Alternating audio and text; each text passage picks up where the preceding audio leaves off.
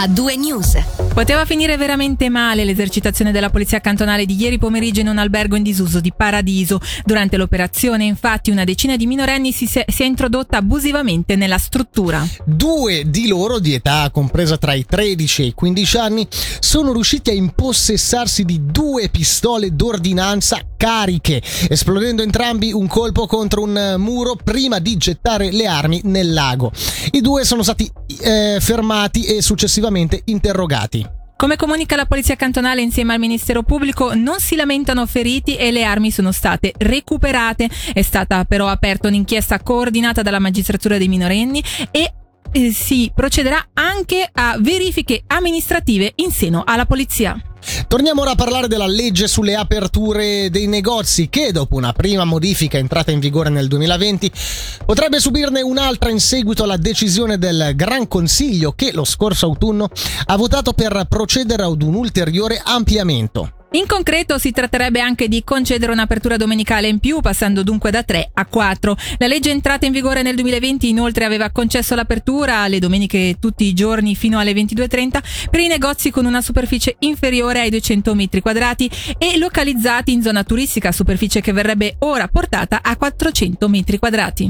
Ad opporsi a queste modifiche, i sindacati Unia e OCST che avevano lanciato un referendum, infine riuscito. Attorno a questo si è costituito un comitato che oggi ha presentato le ragioni per votare no il prossimo 18 giugno. Sentiamo quindi Chiara Landi del sindacato Unia. Il primo passo l'abbiamo già visto con il precedente referendum e con l'entrata in vigore dell'attuale legge eh, sulle aperture dei negozi che consente già una grande libertà di apertura ai piccoli commerci, c'è una deregolamentazione delle aperture domenicali per i negozi in zone turistiche fino a 200 metri quadrati. Questo è il secondo atto, così come noi lo dicevamo all'epoca, dicevamo attenzione, guardate che qui si sta procedendo attraverso la tattica del salame. Ad, a spingersi sempre più oltre oltre fino alla totale liberalizzazione e adesso questa è la prova provata. Avevamo avuto delle promesse da parte della politica, ci si diceva questa legge non verrà toccata perché questo basta ai piccoli commerci per sostenersi e oggi siamo alla seconda puntata di questa tragedia. Il Dipartimento delle Istituzioni, per tramite del progetto Strade Sicure, lancia la campagna di prevenzione Meno fatica, più attenzione, volta a sensibilizzare tutti gli utenti della strada sul crescente numero di biciclette e monopattini, elettrici. Il crescente numero di questi tipi di mezzi in circolazione comporta anche l'aumento degli incidenti ad essi correlati. Ne abbiamo parlato con Renato Pizzolli, capo progetto Strade Sicure, a partire dagli incidenti più frequenti per poi chiedergli anche quali siano le norme in vigore per monopattini e bici elettriche.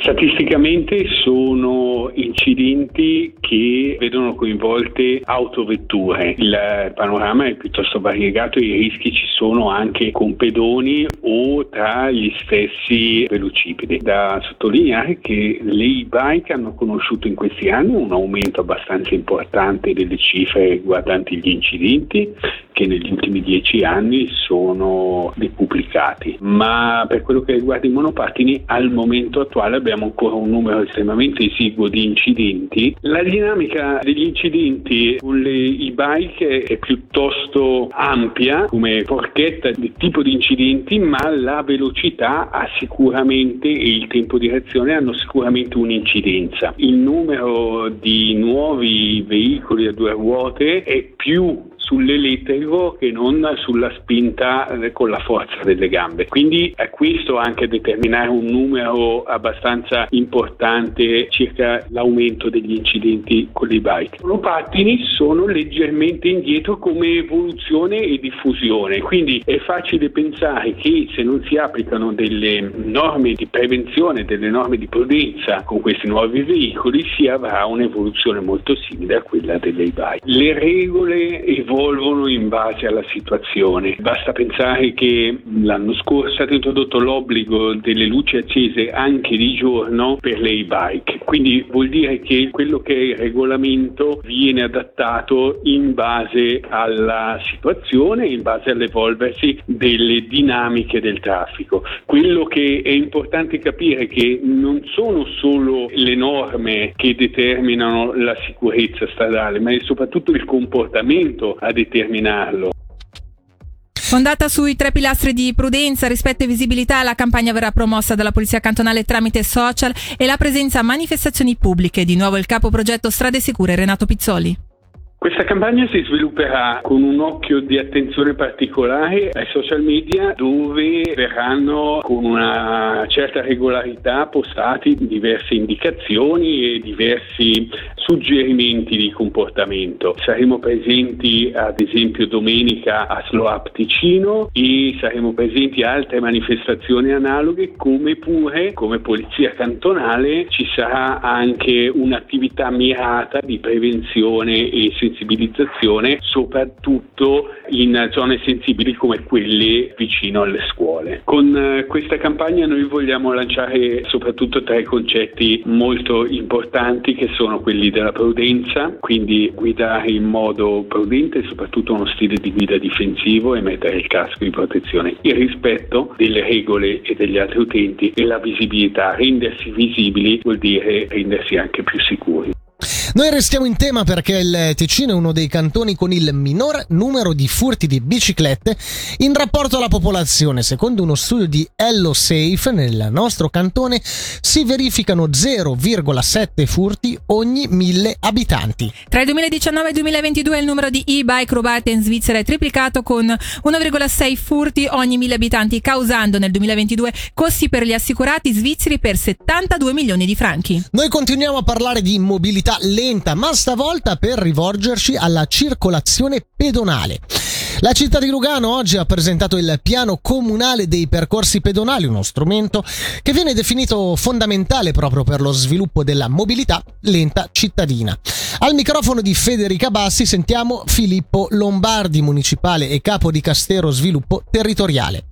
È l'arrivo di un lungo studio che è stato fatto che era voluto dalle nostre linee di sviluppo comunali 2018-2028 che è stato tradotto adesso in un piano concreto. Rispetto a questo piano si tratterà adesso di entrare al lavoro per realizzare tutta la rete, quella parte che manca ancora della rete. Quindi il piano dei percorsi pedonali da una parte fotografa la situazione esistente, cosa esiste già. Poi ci dice quali tratti mancano e vanno completati perché ci si possa possa muovere bene a piedi nella città per eh, svago, per eh, sport, per socializzare, per eh, godere della mobilità lenta e poi conclude con gli interventi che saranno necessari, perché saranno necessari degli interventi a un certo momento sui marciapiedi, sulle velocità, sui punti di incrocio, sugli attraversamenti delle strade, sui diritti di passo su certi terreni, al limite addirittura sull'esproprio di qualche parcella o di qualche percorso per poter consentire il passaggio eh, pedonale.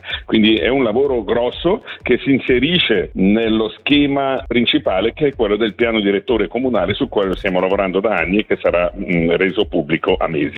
Passiamo all'accoltellamento alla clava di Bellinzona. Confermato l'arresto al carcere della Farera per il 49enne portoghese residente nel Lucarnese che domenica notte ha accoltellato tre volte un altro cliente del locale. Nell'inchiesta coordinata dalla procuratrice pubblica Marisa Alfer fra i reati ipotizzati tentato omicidio e lesioni. Lo riporta la regione. Sempre per la giudiziaria rischia una pena pecuniaria sospesa di 10.800 franchi il 55enne che nel 2021 a Roveredo avrebbe ucciso a Sassate con attrezzi da giardino un cagnolino che si era intrufolato nel suo orto.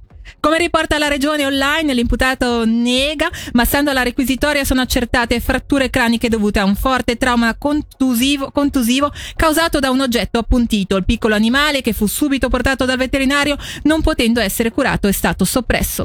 Il proprietario del cane ha anche avanzato una pretesa di risarcimento pari a 5.400 franchi da destinare ad associazioni attive a favore degli animali.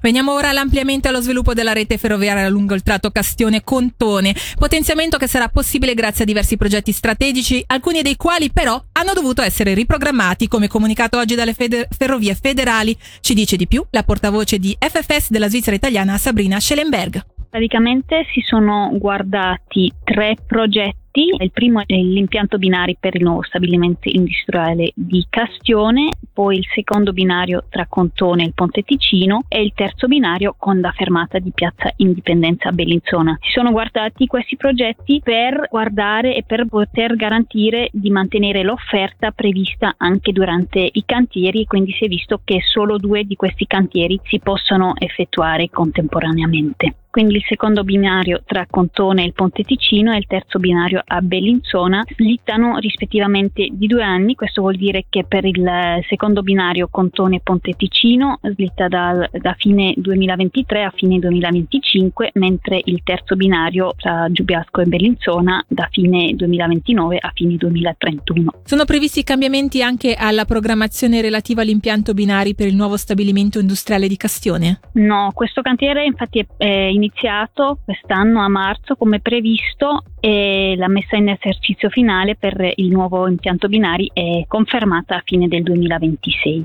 Per il progetto del terzo binario a Bellinzona è prevista inoltre una modifica infrastrutturale. Di cosa si tratta? Durante un sopralluogo dell'Ufficio federale della cultura, in accordo con eh, il Canton Ticino, è stato stabilito che la parete fonica deve avere un'altezza massima di 1,90 m dal piano dei binari e deve essere realizzata interamente con materiale fonoassorbente. Quindi c'è questo cambiamento che, che viene pubblicato adesso.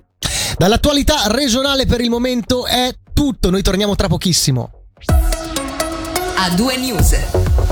Grande musica, grandi successi.